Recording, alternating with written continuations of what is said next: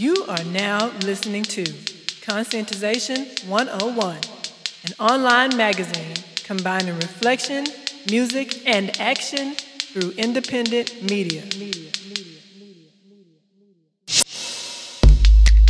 It's uh, very important to be with conscious African women and men. And I'm very excited to see Conscientization 101, to see Sister Zari there and the brother James, and uh, to see that you have started an organization to conscientize the world, especially African people, about what's really going on in this world. Conscientization 101. A lot of these people right now in this conscious, so-called conscious movement, they're not actually living in that in that lifestyle. Bakers. That's why, you know, obviously yourself, we're on the same sort of frequency. That's why you're listening to the same things I'm listening to because we're sharing that same sort of thought. We want the same sort of things, and a lot of people don't want the same sort of things. Even yourself, what you're doing now is for the people. So everything is people based. Globally conscientizing. what's making me proud of what um this kind of connection here is that you know when no matter what is said, no matter what is done, um you, you leave that you leave listening to our music with a feeling. The same way we're gonna leave this conversation with a feeling. And um that is the most important thing for, for I and I the, the vibe and the energy and the feeling that you leave with because you might not remember every lyric, but you're gonna remember the feeling. So um, that's that's that's that's really important, and that's what I'm getting from what you're doing, doing, doing,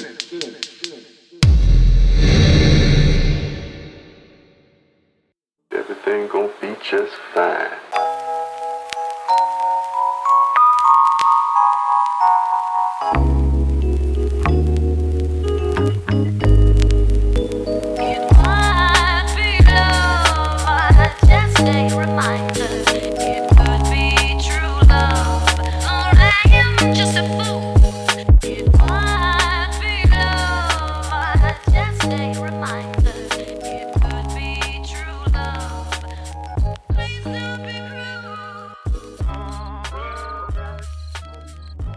Hello, welcome everybody to another episode of the Conscientization 101 podcast. And I am your host, once again, Zari Sundiata. And this episode, we are going to have a special treat for you today because we're going to have a little bit of a different format um, than what you're accustomed to. But we think you're going to like it because on this episode, we decided to feature a talk by Dr. Amos N. Wilson and we digitally remastered this this talk. Um, we decided to produce this type of episode because a lot of times there are talks from like our african elders which are from like the 80s and the 90s and the sound quality definitely needs improvement but and the information in those talks are so important that it that information really cannot be lost. So it's we, it's important that the insight from these elders you know that they outlast any like changes in technology and so we decided to just go in, remaster it, you know, and have it so that when they teach us certain lessons, we can build from those. You know, we don't have to keep relearning them. And it's funny because a lot of times Amos Wilson will refer to the children, you know, and at, at that time in like the 80s and 90s, those children were us, like see, us as the C101 editors and people that are our age.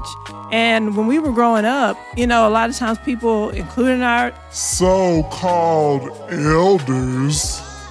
would say, "Oh, that black stuff is over. It was way in the '60s," which was like what 10 years before we were born, so it wasn't even that long ago. But some kind of way, it was over. But all it leaves you with are memories, and memories aren't where it's at. And you know, luckily through conventional technology, computer technology, we can see that the these talks now. You know, and so that's why we don't want them to be lost. You know, and it's funny because all these people were doing so much work, and it just proved these people to be just straight up liars. You know, like so the real question is, what were these naysayers doing at the time when people like Amos Wilson was doing work and teaching these lessons? You know, that what were they into? That's the question. So, with that being said, we plan to do more of these podcast episodes because we can't afford to keep relearning the lessons our elders taught us. Okay?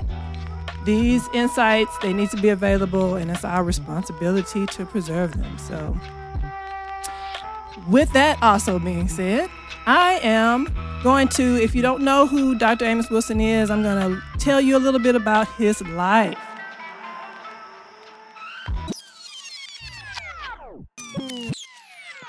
Dr. Amos N. Wilson was a social caseworker, supervising probation officer, psychological counselor, training administrator in New York City Department of Juvenile Justice, and assistant professor of psychology at the City University of New York. He was born in Hattiesburg, Mississippi in 1941 and completed his undergraduate degree at Morehouse College. He later moved to New York, where he completed his master's at the New School for Social Research before attaining his doctorate from Fordham University, New York City, in the field of general theoretical psychology. People who were familiar with Dr. Amos Wilson referred to him as Brother Amos, and he would travel to give talks at educational, cultural, and political organizations such as the First World Alliance, the African Poetry Theater, African Echoes, House of Our Lord Church, the Patrice Lumumba Coalition, the Slave Theater, and Simotap, to name just a few. His travels took him throughout the United States to Canada and the Caribbean. Dr. Wilson was a businessman who owned various enterprises in the greater New York area. He was a prolific writer who wrote pertinent works in the areas of education, child development, and therapeutic psychology. Brother Amos Wilson passed away on January 14, 1995.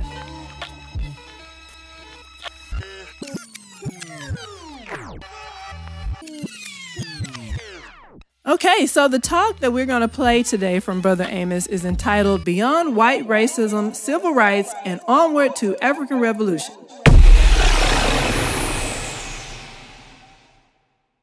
This is part one of the discussion where he talks about the following things. The fallacy of progress being connected to the passage of time, the purpose of laws and how and why they are enforced, why jobs, elections, and degrees are not synonymous with power, how education should be used to maintain and fortify power, how racism is not some abstract concept outside the minds of people, the importance of knowing your history as a particular group with a common origin, and the false concept of universalism, quote unquote, and much more. So, now that you know who Dr. Amos Wilson is, we're going to go ahead and get into this talk. Let's get started. Started, started, started.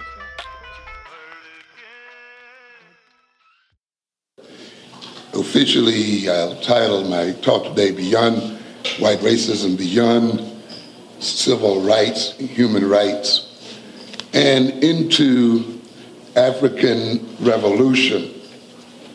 I'm going to center on the concept of revolution today.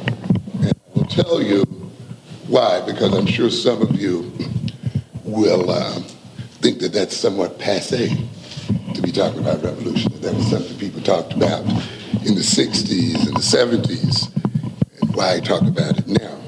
But I think uh, and I hope that as a result of what I have to say here today, you might uh, change your opinion about that particular topic. I'd like to, of course, commend you for your celebration of African history, of African American history. Uh, and of course, we recognize the importance of studying such uh, history. However, I think we still underestimate the value of the study of African history. I think we celebrate it without analyzing it.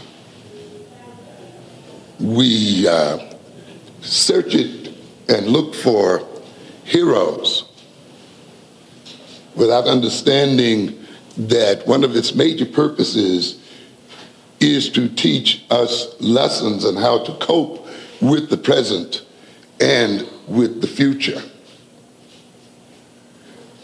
Not only are those people who do not know their history doomed to repeat it, But those who often misread it are often doomed to repeat it as well. And those who misread and perhaps fail to read it at all may not have a chance to repeat it at all. And I think we have reached this point where our failure to understand history is going to put us in a position where we won't have a chance to learn it again. The survival of our, of our people is at the crossroads today. And our study of history then should be about more than celebrating our heroes, about more than celebrating the struggles, than just keeping eyes on the prize. And that, those are valuable things, obviously. But we must look at history in terms of coming to understand our current and our future obligations and what must be accomplished by those things. If we will, if we're not careful, we will be beguiled by our study of history. Many of us who have not studied, for instance, Reconstruction history, the history of the United States, particularly of African Americans during the 1860s and 70s, may think that we are entering a new era in American history. We may think that the things that we're witnessing today, the elections of blacks to political office and their appointment to various positions, their activities in various corporations, and so forth, is something new in American history. And yet, a study of Reconstruction history will uh, quickly convince us that we are currently undergoing deja vu. Many of us see history as a continuing progress upward and onward. We have bought the American concept of progress, the idea that things must, over time, necessarily get better. There is no law in the universe that tells you that your future survival is assured, that you will continue to exist now and into the future. There have been races and ethnic groups who have been virtually wiped out on this planet. And there's no guarantee that your own group will not be wiped out as well.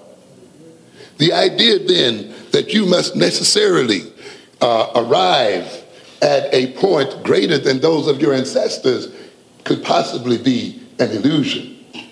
The idea that somehow through some great automation, you are going to be in a better condition than your people is an illusion often of not studying history and recognizing that progressions and regressions occur in history, that integrations and disintegrations occur in history.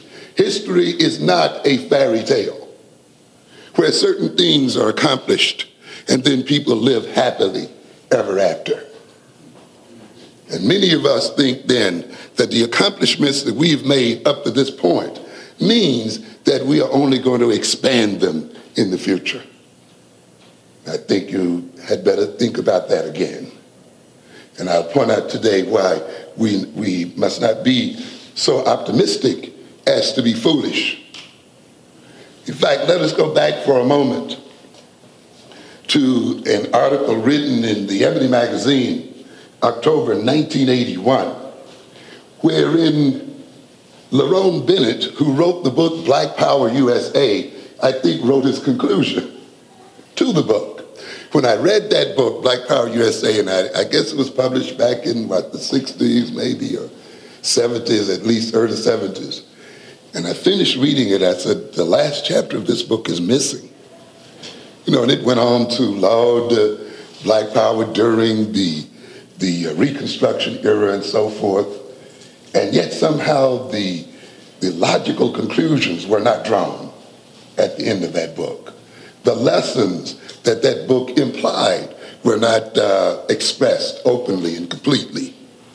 And consequently, then, I think some people would have been left with the wrong impression. But lo and behold, he did write the final chapter, but not in the book itself, but in the magazine, the second reconstruction Is history repeating itself? This is October 1981. And he titled it, as you can see here, The Second Time Around. Will history repeat itself and rob blacks of the gains of the 1960s? So he's dealing with issue again here. We gained it once and we lost it. Is there any law in the universe that says we will not lose it again? And I like the introduction here. He, he, he starts out by saying, over. It was at last, at long last, over and done with. How could anyone doubt it? How could anyone fail to see that the race problem had been solved forever?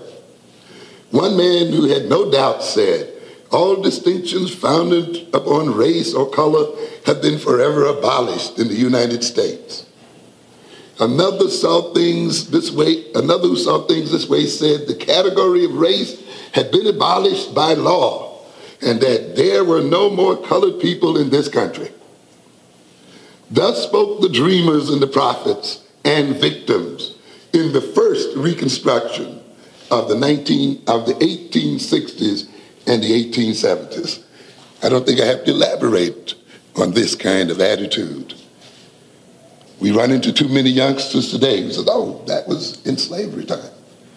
Oh, those were the things that you talked about in the 60s. That's the 60s and the 70s. We're in a new day now.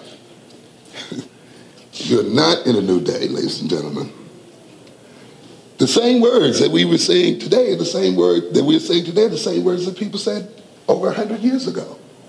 Why are we in a new day when we're saying the same thing that someone said 100 years ago? He goes on to say, and it is worth emphasizing here at the very beginning that these flights into fantasy were based on the same hard facts that gripped the imagination of blacks in the second reconstruction of the 1960s and 70s.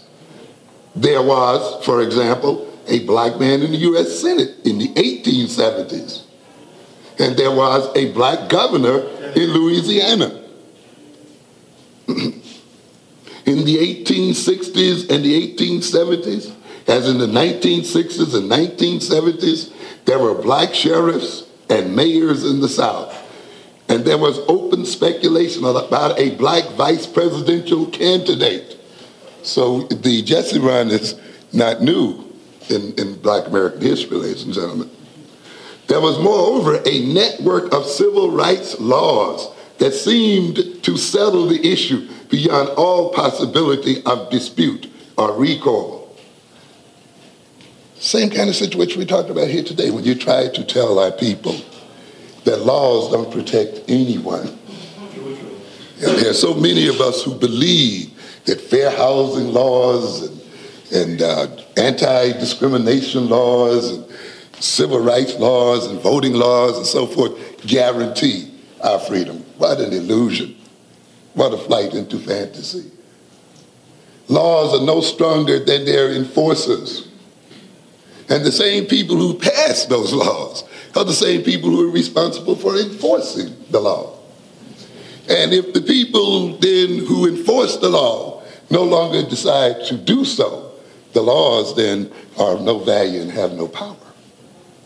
Ultimately, then, fairness rests and the fairness of treatment rests not in laws, but in the activity of people and in the attitude and consciousness of people.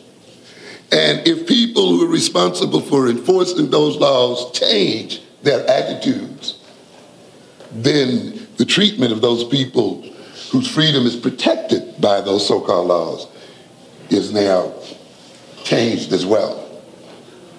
You cannot put your faith in a white man's law and in laws enforced by whites. I have warned people many times that if it comes one day where the society has to make a choice between feeding white children and feeding black children, no amounts of civil rights laws or any other laws on the books will not will prevent those people from feeding their children first. It is a silly faith that we have then in laws. And for people in the 1970s and 80s and 90s to still rest their freedom on the basis of laws, when the very history itself shows us that this cannot be done, we must question their sanity and what they have learned from the study of that history. There was, moreover, a network of civil rights laws, it said, that seemed to settle the issue beyond all possibility of dispute or recall. Back there, 100 years ago, there was a federal law protecting voting, voting rights in the South. Does this all sound vaguely familiar? And there was a national public accommodations law. So the public accommodations law didn't begin with the freedom rides, ladies and gentlemen, in the 1960s. We had those back there in the 1860s and 70s as well. So, such, in broad outline, was the racial situation 100 years ago in the 1860s and 1870s when racism was forever abolished in America for the first time. It was a short forever.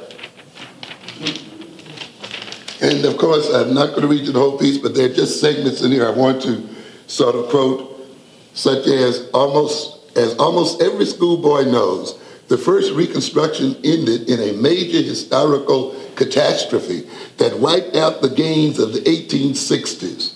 As a consequence, it required 100 years and oceans of blood for black people to climb back into the political plateau they occupied in the 1860s and 70s. So, as I stated earlier, history contains both progress and regress. However, I think regress at this point of history will not be a situation where we uh, will be able to fight a battle all over again. I think regress at this point of history essentially spells annihilation for Africans, not only in America, but for Africans the world over. For as I said, he went on to say in Black Power USA, and as Du Bois said before me in Black Reconstruction, Reconstruction in all of its various facets was a supreme lesson for America, the right reading of which might still mark a turning point in our history. So consequently then, as I stated earlier, we must read the history correctly. The mere approaching of history in terms of the celebrating of personalities to a good degree, while important, is also a misreading of history as well. We must not only celebrate Martin Luther King and the others, we must look at the lessons that history teaches us. He mentions here a war on poverty that went in, on in the 1860s and 70s, the Freedmen's Bureau, and, uh, the, and putting on the books civil rights laws, which were in some instances stronger than the civil rights laws passed in the 1960s and 70s. In the wake of these events, there was an explosive growth in black consciousness. And the blacks made and blacks made political gains gains which surpassed in many instances the political gains black made in the 1960s and 70s. A lesson that says what, ladies and gentlemen? That the election of black men and women does not secure the salvation of African people and that the election of black mayors and governors and your getting jobs for white corporation in no way assures the survival of black people. And we cannot make then the progress of black people synonymous with your qualifying for degrees and your getting jobs downtown. And we must, we must wake up to these possibilities because we've had this game played on us before. At one time, in fact, black legislators were in the majority in the South Carolina legislature. In the same period as in the comparable period in the 1960s and 70s, poor whites received social and economic benefits rich whites had denied them. Once we got in, we were even good to the poor folk. We, we set up public school systems and a whole lot of other things. The key element, eh, and, and he, he goes on then to talk about various other things, but I think we should keep in mind here a number of things. If you have a chance, read this particular article because I think it's very, very uh, important. And this, I'll conclude by reading this. Long discussions about the morals and educational qualifications of blacks obscure the main point power or the lack of power. I want to repeat this power or the lack of power. The worst thing that can be said about some leaders of the Reconstruction period is that they did not seem to understand that the only issue was power. We don't talk about that issue very much today, even. It seems to frighten many of us. One final point is relevant to an understanding of the power realities of the social movements of both the first and second reconstructions. In both cases, social and political leaders failed to provide the economic balance that made political balance viable. No one understood this better than the black masses of the 1860s who said in marches and demonstrations that their freedom was not secure without a firm economic foundation. So I think again then when we look and, and celebrate Frederick Douglass and, and um, Harriet Tubman and others, we should again look at a, the essential issues. If, as I will emphasize a bit later on here, your education in this institution is not about gaining real power, not jobs, because your jobs do not represent power. Not getting elected, that does not represent power either. Uh, buying your houses and fine clothes does not represent power. Uh, if it is not about real power, you are being miseducated and misled, and you will die educated and misled. If your study of black history is merely an exercise in feeling good about yourself, then you will die feeling good. The study of history then must be more than the pumping up of your self-esteem and the pumping up of your pride. Those things are important. But ultimately, those things are not the means by which we will save ourselves as people in this world. We must understand the tremendous value of the study of history for the gaining of power. That's why we study history. History has very practical outcomes and very practical meanings. Why is it, do you think, that the other people object to your putting in an African curriculum in New York City schools? Huh? You think it's merely because they hate you? Merely because they don't know, know your history? Merely because they're prejudiced? If you think so, you're, you're sadly mistaken.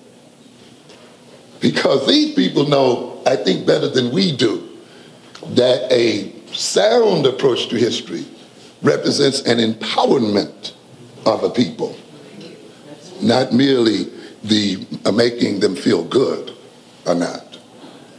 And I read a long piece this summer in the New York Times about the efforts of many blacks to push uh, the African curriculum on college campuses, particularly in California.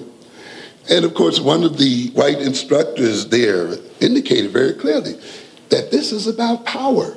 They recognize it right away. This is about power, not just about including black people in the curriculum. This, the way this history will be taught and projected represents who will be in power and who will rule whom in this world today. So consequently, as we raise the issue in New York State about the inclusionary situation, you will see then the, the aspects of, of white supremacy raising its ugly head. Some of you, I'm sure, are familiar with the current so-called controversy. In the City Sun this week, there is an article called Regents Face Controversial Report on Minorities. And uh, the the writer here, David Bowder, is uh, writing, uh, makes some quotations from letters received by the uh, regents and others objecting to the inclusions of, of, African history and other people's history into the uh, educational curricula of uh, the state of New York. One woman worried about the destruction of our Western culture. And she recognizes it. It's rec- the destruction of our Western culture Another woman criticized the regents for a disgraceful anti-white proposal. The inclusion of the truth about African people in history represents an anti-white proposal. On a certain level, though, she's not wrong. And on a certain level, uh, the statement about the destruction of Western culture is not wrong. Because Western culture, the enslaver of African people, the destroyer of African people, the de- degrader of African people should be destroyed.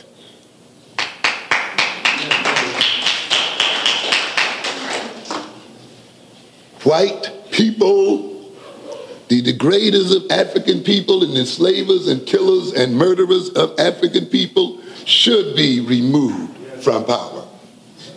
I will talk to you later. A lot of you want to play games with your minds and hide behind words like racism, as if racism can exist by itself in some kind of vacuum. And as if it is not something that must be acted out by real flesh and blood people. You know, it's like when people talk about the economy. It's no such thing the economy. There are people involved in economic activities, real people. White racism is not a concept. It is active people engaged in a certain type of interaction with other people. And if you are to remove racism, you must remove their capacity to engage in these activities. You got to face it up front. But they have you now fighting abstractions when the reality is still destroying you. And we're going to come back to this in a minute. One wrote, maybe we need the Klan back. Of course, they haven't gone, really. and he described himself as a veteran, a voter, and a taxpayer. Tony Brown, of course, mentioned, Tony Brown did a show, a, a series of shows uh, here locally some weeks back. And as a result of that, he wrote that many white Christians think that black people don't pay taxes. You know, they don't think black people have been to war and the whole bit. So this guy writes as a veteran, a voter, and a taxpayer. Somehow, you know, we don't do these things. Raising the specter of racism in education, the task force, that, that is the task force that wrote the report, said New York's history courses overemphasize the contributions of white Europeans and minimize the accomplishment minorities and largely ignores wrongs committed by whites against others. Critics accuse the task force of trying to drive a wedge between the races. What a game. Oh, we've been together all this time, I guess. They say the state's education leaders should be more concerned with crumbling schools, high dropout rates, and drug addiction, as if these things are not related to the other things. Columnist George Will ended the report, called the report Affirmative Action Run Amok.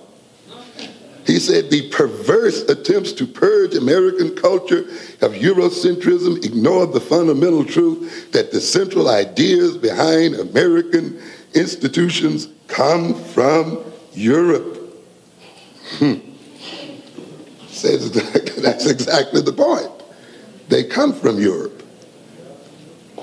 I think the report should be thrown away. Diane Ravitch, a history professor at Columbia University's Teachers College, the premier teachers college, right? The one that you all are so proud to get your degrees from? The American Federation of Teachers President Albert Shanker condemning the report's finding labeled it the Sobol report, that is the commissioner, state commissioner. A recent profile of Governor Mario Cuomo in New York Magazine cited the report in dismissing uh, Sobol as one of Cuomo's less than brilliant commissioners and, and so forth. So what, why are these people objecting then to history and the history of African people? We must recognize then, ladies and gentlemen, that history is more than merely remembering one's past. That history is a very practical thing. Those of you in psychology no doubt have studied the abnormality referred to as amnesia.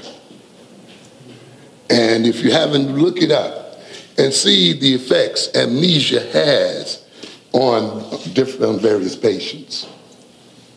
You think often that not knowing your history in no way harms you, but certainly it does. As a matter of fact, you are more a victim of history by not knowing it than in knowing it. What happened to African people during the slavery period is pressingly present in the youngest black child today. We must recognize that in the human mind, there is no such thing as the past. In the human mind, the past is always present. And everything you do, every way you look at the world and relate to other people in the world, every way you interpret the world, your very, the very way you move your body, the very way you talk is the result of your historical experience.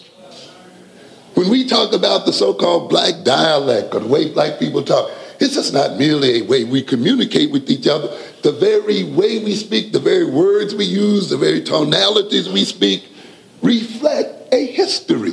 The, the, just talking to our children passes on a history to them. No matter what you are saying, your very voice represents the historical experience. I will talk a bit later on then to have you understand that the psychology of our children is different from that of the psychology of white children. The psychologies you are studying in this college are incorrect and are going to, to make you dumber. And in many ways, with all your good intention, send you out to cripple these children and to cripple black people as a whole. Because the psychology of a people, just as the psychology of an individual, develops from the history and experience of that people as they experience as they develop from the history and experience of the individual. To understand your own individual psychology, a person must understand your own history and experience. They cannot take the psychology of another person based on their history and experience and explain yours. Neither can you take the psychology of another people with a different history and experience and destiny and use that psychology to understand yourselves and to understand your children. And nor can you take that psychology and appropriately educate your children and direct your own destiny. It is impossible.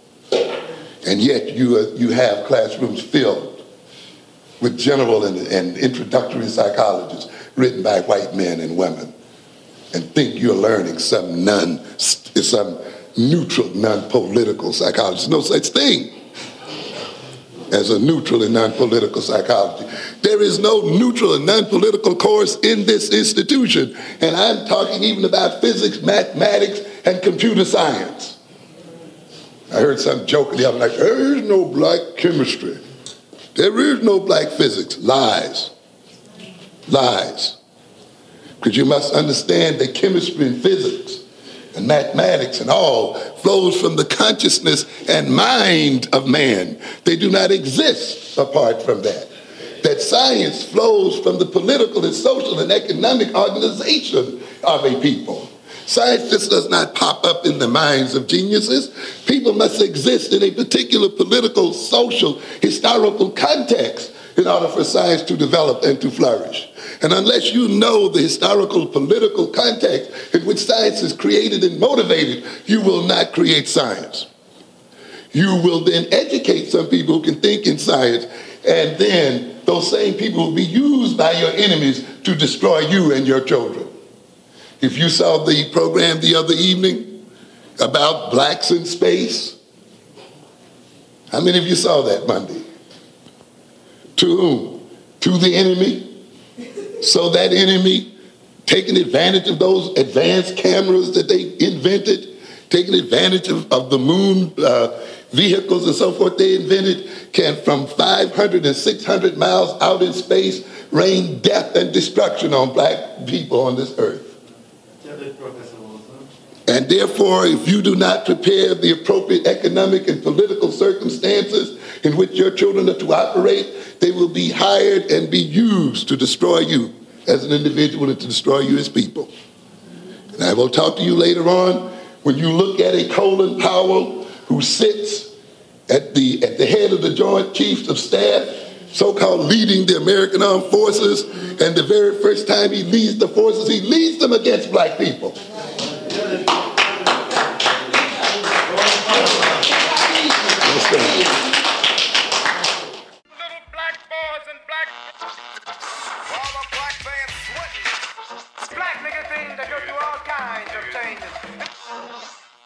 Black, destitute of light, devoid of color, enveloped in darkness, hence utterly dismal or gloomy, as the future looked black, black, black, black. Yo, Taylor, niggas been out the hood too long. Act like they done forgot what the fuck it mean to be black in the USA. He's back.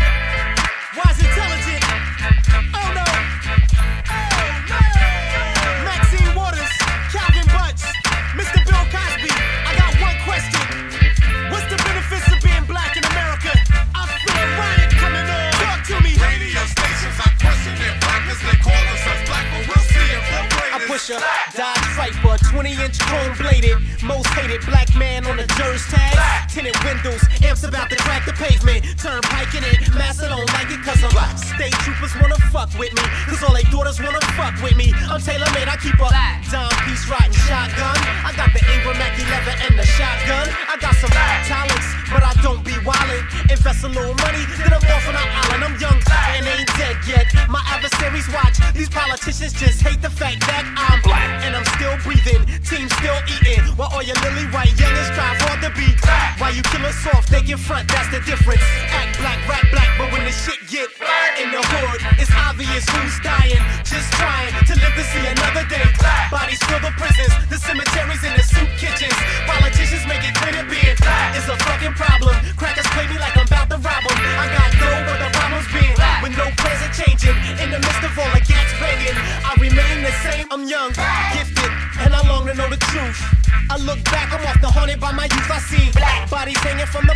trees. Now it seems everybody's in the cop the key. We moving tops, we like migrant workers moving block to block, serving Shangri-La. We telling cops, ain't no police in the hood. Keep running with these slave traders, and you may well get it. How many youth and copper tell me the truth?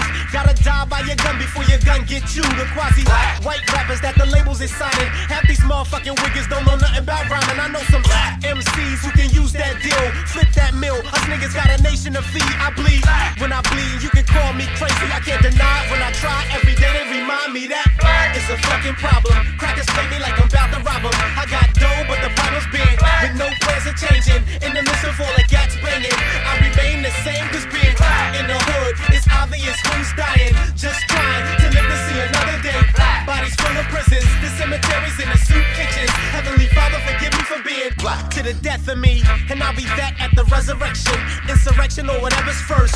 Wall Street build a fly young lady killer. 6 7 Chevy hit the 16 switch in a Jerns Nets fitted game like Kerry Kittles. I hit the J son kid, you don't wanna let the man live. Feed his damn kids on what it was, what it is, and again shall be.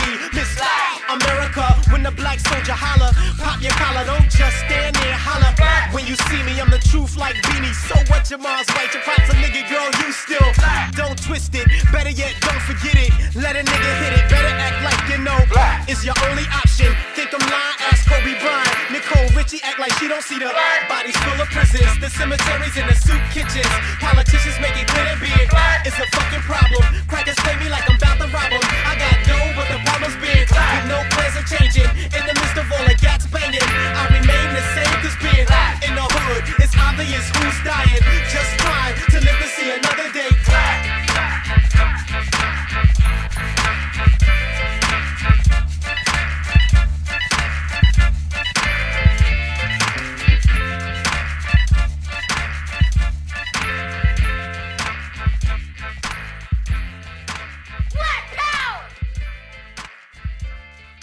many of you saw 60 Minutes last week? Yeah. How many saw this colored lady sit there and defend racial discrimination? As a result of, of, of investigations in New York State, two black people uh, exposed activities by major employment agencies, I mean tons of them in the state, who were through code discriminating against black people. And, and, and, and two black employees left those agencies because they were sick and tired of the discrimination that was going on. And of course, you saw old uh, Abrams there trying to take all the credit. What was it, Cosmopolitan Employment Agency? Yeah. Owned by Norrell. And of course, the CBS crew ran a standard experimental deal where they made a resume, sent a black woman, and then sent the white woman. And of course, you know the tale. No job for the black woman. And this white woman walked in 10 minutes later, jobs all over the place, even offered a cab fare to the interview, offered to walk her to the subway, the whole bit. the woman vastly more qualified than the white woman. What is the white woman uh, typing, what, 50 words a minute with 15 mistakes? Black woman, 72 words a minute, three mistakes. You know, that kind of stuff. And now they decide they will go to the spokesperson or whoever it was for the company, and lo and behold, who's sitting there to defend the company but a black woman? And it was a chilling experience to watch her whole body language, her whole expressionless face, and how far and abstracted she was from reality. As the announcer presented her with the memo, where the memo was talking about the practice, and she says, This is not on, uh, she says, Our letterhead is not on this memo. We are proud of our letterhead. How far is that from NASA as we sit? You haven't come in from anywhere. You know, we are proud of our letterhead. And yet this kind of game goes on and on. And this is what you're headed for.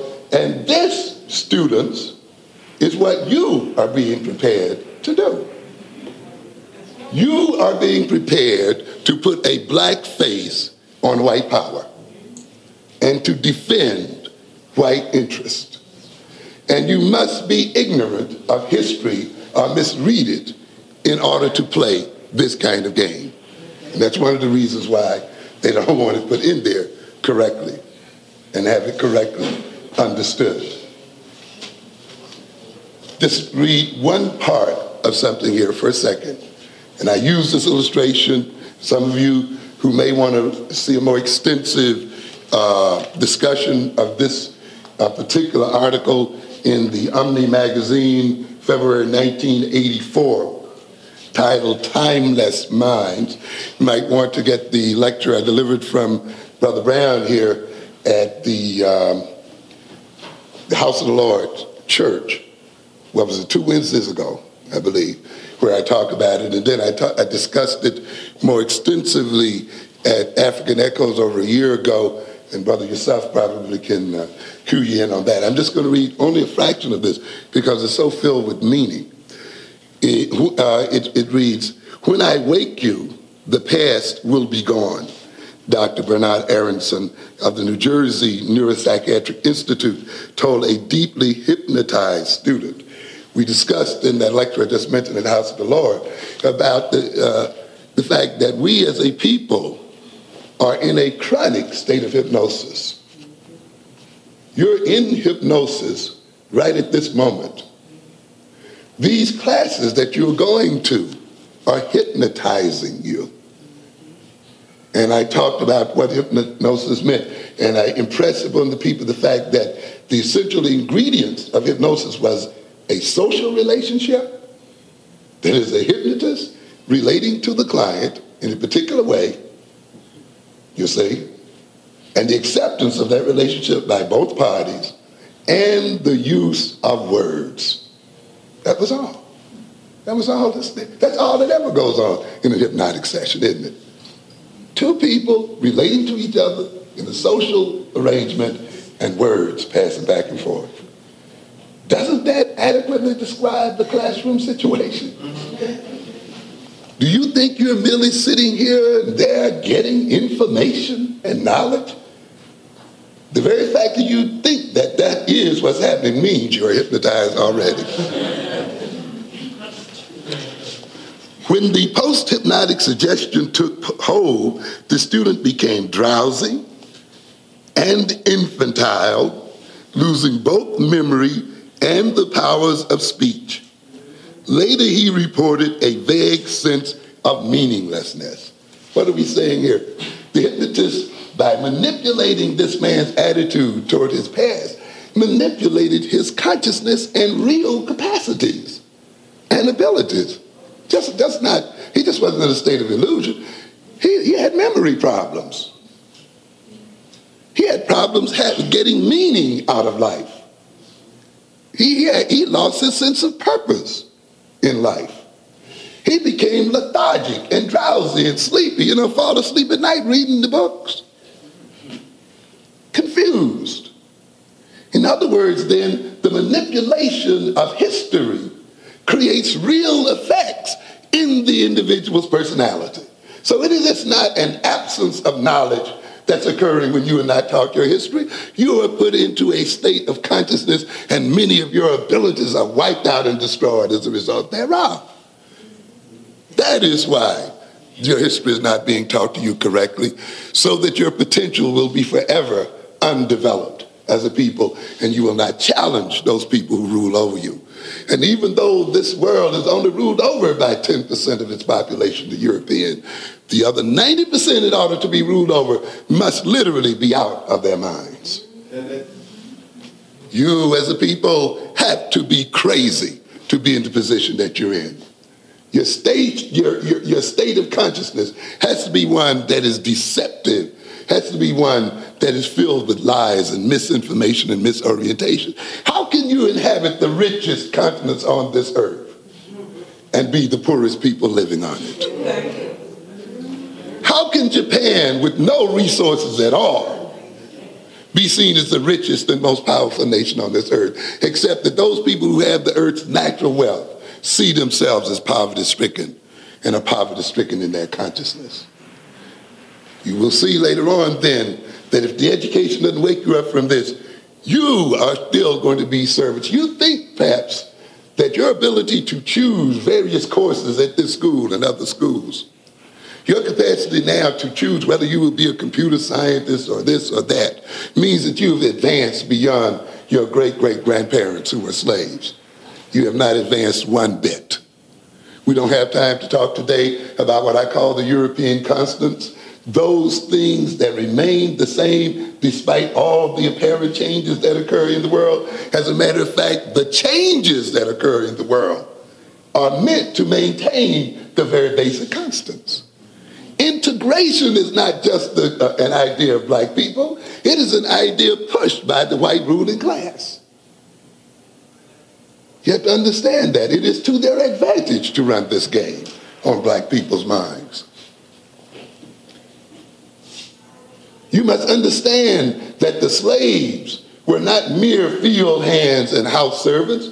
You had slaves with many skills, all types of skills. Carpenters and iron workers and, and millwrights and shipbuilders and you name it, they had it. Many did not just work on the plantations or in the house, they actually went out and followed professional jobs and brought the monies back to their slave masters. So the idea that you're picking up a skill does not advance you any farther than they were. Because in the end, the basic constant remains the same. And what is that constant? Working for someone else's profit. It does not matter that you are going to get degrees and whatever you get them in, you will still end up as your great grandparents were, working for a white man and working for the benefits of other people without working for yourself. So then an education that does not liberate you from this. And in many times in history, ladies and gentlemen, slaves and servants educated their masters, but they were still slaves and servants. So knowledge alone will not free you. The development of skills alone will not free you. You must understand that you have to overthrow the situation that you're in. I demonstrated in the African Echoes lecture that it is the forgetting of our history that has robbed us of very practical skills. If you really forgot everything you learned in the past, do you know you wouldn't know how to talk? You wouldn't know how to walk? Do you know that everything you operate on is something you've learned in the past? And forgetting that past means that you learn, you, you forget very practical abilities. This is the case with the people. The Koreans and other uh, Asians and other groups are defeating African Americans in their own communities economically by using the oldest African economic techniques that's ever been around. But because we forgot our history, we forgot the techniques for raising monies to get control of our economic circumstances. You understand? So the forgetting of history was not merely a forgetting of heroes and how great we were. It was forgetting economic and other techniques. When you read the history of Shaka Zulu and others, you will learn political science. You will learn how to control nations and empires. You will learn what destroys nations and what maintains nations and groups. You learn then statecraft, administration. You learn all of those things because those things are embedded in the history of our people. When you look at the black family today, I see many people talking about the black family without first of all defining what the family is and what it's about. Starting a discussion assuming that a, a family is what Europeans say it is, without having any knowledge of the relationship between family and social and political circumstances and historical circumstances, without going back and studying the history of African families because if you studied the history, you would recognize that Africa presents a whole host of family styles and orientations from which we now, as a people, can choose so that we can create a strong black family today and tomorrow. This is real. This means children being loved. This means children being cared for. This means children being appropriately educated, children being fed, and so forth. So the knowing of that history the understanding of that history is not merely then a celebration of lost heroes. It is essential to our very functioning and our very survival as a people. And it is essential ultimately to the overthrow of those who rule us. And they are more aware of it than are we. So we must understand the lessons of history and we must study our past. What is the past? Where is the past? It is not, is it nothing which was something? Is it something left behind, discarded, dis- detached, forgotten, without influence, and thereby of no account? Does it or can it exist outside the mind and memory? Or is it not present in our genes? What I, I'm saying here in a minute, when I talk about black children, black children are not children who happen to be black. The very color of your skin is a historical statement. It's just not a coloration. It represents hundreds and thousands of years of evolution. The very genes that you carry in your bodies are not merely the mechanism and biochemical means by which your body is maintained and shaped, by which you took on shape and form. Your genes contain the capsulized history of black people since the very beginning of time. The whole evolutionary, political, social, biological, geographical, climatological history of black people is contained right in your genetic structure. And therefore, our children carry the total history of black people right in their bodies today. And therefore, their blackness and their bodies then are not merely bodies that have been colored. Those bodies carry the history and existence of black people, the past, and they must carry the future. Where we, where we carry, or is it not present in our genes, where we carry the evolutionary existence of our kind? And are we not then its present unfolding, evolvement, and manifestation? Or is it not congealed in concrete and mortar, stone and steel structures and pathways? Is it not still present in its negation, in its reconstitution, when it is transformed into something new? isn't the new then something old. History, consciousness, unconsciousness, comprehended, uncomprehended, never ceases to be. It is only transformed. As transformation history is always here and now. Here today, there tomorrow. History is past, present, and future. It is destiny. If we will to transform destiny, we must will to transform history. Want to move rapidly into another segment here today where I'm talking, where I wish to talk about revolution. And I am about revolution, and I am about preparing this race for a racial confrontation with those who now rule this earth. Because in this situation, it's either going to be those who rule or us, one way or the other. You want to hold on to your little dreams about little black boys holding hands with little black girls and white girls and so forth. You hold on to them. And then you're welcome to them and you can try, you can die dreaming them if you wish. But let's try to wake up to a greater reality. To bring about I indicate when I talk about black children and why I talk about a psychology of the black child. I mentioned the fact, as I mentioned earlier, that the history of black people are different, therefore the psychology of black people is different. Consequently, if you un- must, uh, you're going to understand the psychology of black children, you have to understand the history of black people. And therefore, as I stated to you earlier, you cannot go into European psychology to deal with the psychology of black children. That's one reason why I wrote the developmental psychology of the black child. The other reason, of course, was the fact that the black child's body is not a duplicate of the European child's body. We are not colored people who are merely different according to, uh, uh, to the color of our skin. It's more to it than that, ladies and gentlemen.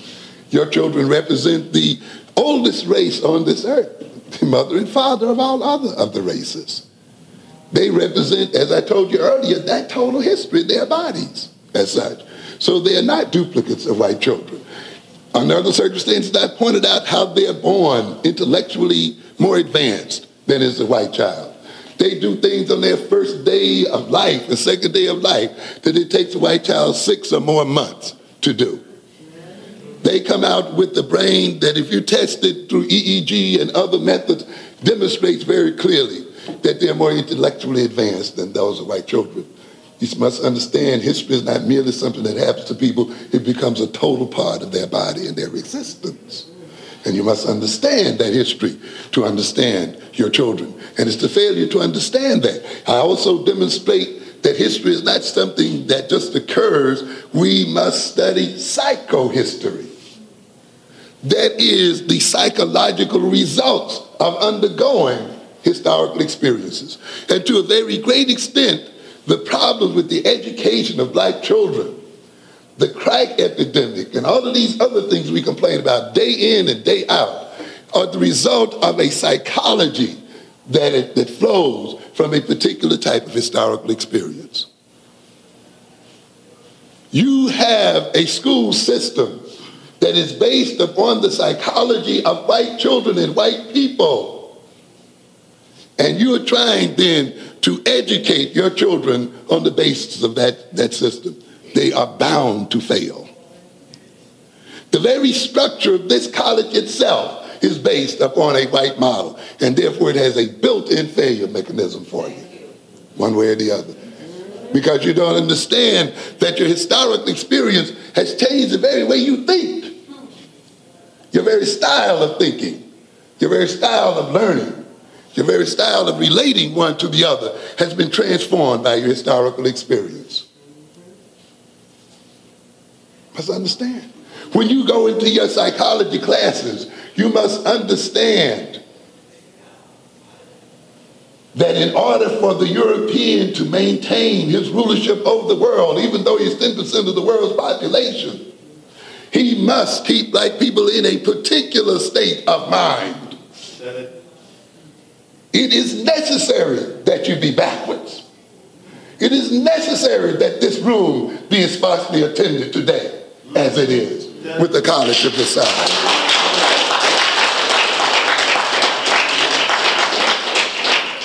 You must avoid things that have some meaning to you and flock toward things that are, are, are, are destructive to your future. Or else we wouldn't be oppressed, ladies and gentlemen. Don't you understand? Oppression rests on people going places and enjoying pleasures that destroy, destroy them and who are excited by nonsense and bored by stuff that they should be learning. Don't you understand? That is the foundation upon which the, oppression of a people rests. You think that your being here, not being here, is an expression of your freedom of choice. It is an expression of your enslavement. In this world where things are backwards, those who are oppressed must be feel freest when they are most enslaved. Yeah. And this is the result. But if you don't understand the history, people will say, well, why do we act like this? Why can't we get along? Why can't we do this? Why can't we do that? No people are born the way they should be for a culture. Every culture does what? Trains, teaches its people to be what it needs to continue its existence. You cannot turn your children over to other people and turn yourself over to other people and expect to be the right people for yourself. You're out of your minds if you think so.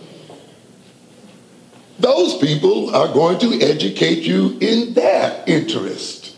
And I don't blame them. Understand? You get run over by buses and tractors and everything to put your children in the hands of an enemy that tells you, I don't want to be bothered with them, I don't believe in them, I hate their guts, I intend for them to stay on the bottom forever, and you just make all kinds of sacrifices to push them in there. And then you want, they can't read, they can't write, they're so misbehaving. Don't you know you, you have to be in that position if you're to be ruled over? You think it's going to be the other way around? But somehow we try again and again to accomplish the same thing by the same failing means. Don't you know that is the premier sign of neurotic behavior? Doing the same thing over and over again, despite the fact that it fails time and time again, and your only solution is to try it harder and harder and harder. That's the essence of neurotic behavior. And yet we fall for it. Jesus was a radical. Careful. Yes, he was. Careful. Jesus was a radical. Mental institutions are filled with people who have confused themselves the with Jesus gave- Christ. I'm not Oh, you convinced you're Jesus Christ now? Huh? you convinced you're Jesus Christ? Oh, you know come what words do. Okay. Come on now. Amen. Don't want to confuse yourself with No, Jesus Christ. I'm not confused. I'm convinced.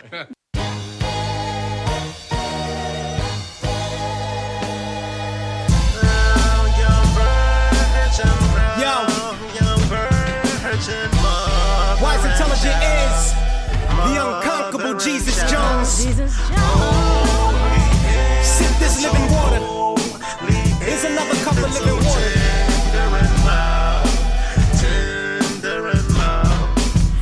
She's Jonesing for me. Haters, they're hoping to see me hopelessly nailed to the tree, burning in hell for my G. So Christ-like, so birth without a father. The stripes hurt, I'm not a martyr. Life's a bitch, a devil's daughter. Be conscious how you caught her. Out of chaos, disorder. These bars, these verses, these scars, these curses, my only visible blessing. My well-managed depression, suppression of the fact we hate being black. We fake right and exact. It's like gods in 85 are out here banging over Bibles for titles, while his babies having babies, putting all faith in their rifles. Channel hate to murder rivals. Only beef they look just like you. They're expressing hate for self. They're oppressed like no one else. Their oppressors deem them lesser to extract from them their wealth. No one's come to save them. Did God make them black? Everybody hates them. Go meditate on that.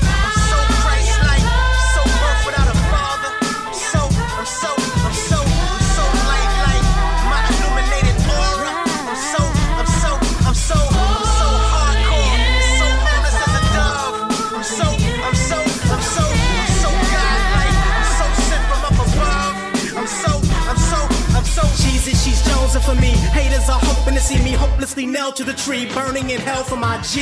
So light like my illuminated aura. Real change, a water pourer, prophetess, the war reporter, judge of judges. I'm Barack Obama. I am not. I'm more like P.D. Green infused with Dr. Bobby Wright. Amos Wilson on the Nielsen sound scares us truth and rights. Introducing youth to life. Life's youth introduced to a flawless way to do shit. Disregard the blueprint. If you God, then who this? Go meditate on that.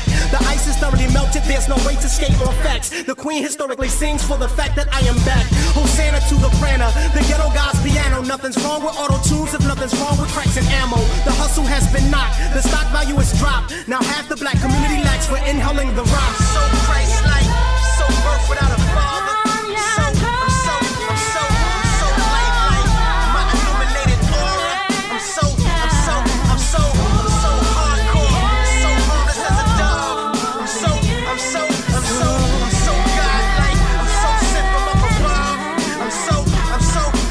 she Jesus, she's Jonesing for me. Haters, they're hoping to see me hopelessly nailed to the tree, burning in hell for my G. So hardcore, yet so harmless as a dove. This armor's for the slugs, peace offers for the love. This coffin's for the grudge. The beef between the elders and the youngins, the husband and his woman. The beef between the MPCs and SP 1200s. The beef between the beat machines and loud drummers drumming. This is Jesus Jones, I mean, embrace the second coming. This living water as it springs from less than nothing. Everything is everything, in fact, the all in all is nothing. I'm in awe of nothing. The almond raw among them, as opposed to money, hoes, and clothes. Redemption songs, I sung them. I suppose for seeds to grow, they'll need this light, therefore I sun them. Whenever the need to breathe arises, wise is who you summon. Go meditate on that.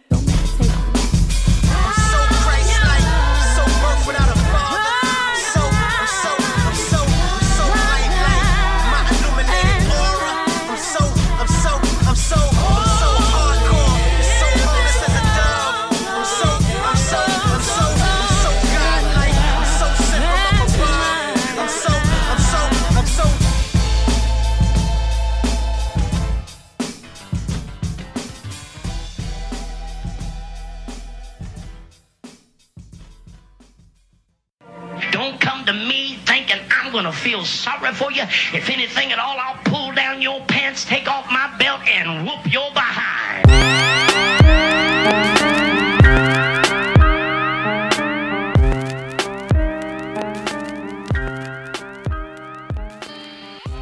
What's up? And I am back. That was part one of our Dr. Amos Wilson feature entitled Beyond White Racism, Civil Rights, and Onward to African Revolution. For more from Brother Amos Wilson, visit us at conscientization101.com or c101magazine.com and do a search on Amos Wilson, and you will find his books that we've curated for our library. You also find articles and musical commentaries that we produce, which were inspired by Dr. Amos Wilson's analysis, and much, much more. This episode has featured sounds from Chairman Mav's album Zoo.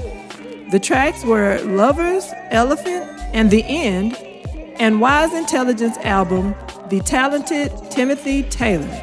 The track was Still Black, and his album Wise Intelligent is The Unconquerable Jesus Jones. The track was So Jesus featuring Ty Austin. And as usual, don't forget to check us out on Twitter at Conscien1, that's C O N S C I E N, and the number one, on Facebook at Conscientization 101, and Instagram at C101 Editors. Also, go to the site at conscientization101.com or c101magazine.com and sign up to that mailing list. Thanks for listening and be on the lookout for part two. Talk to you guys soon.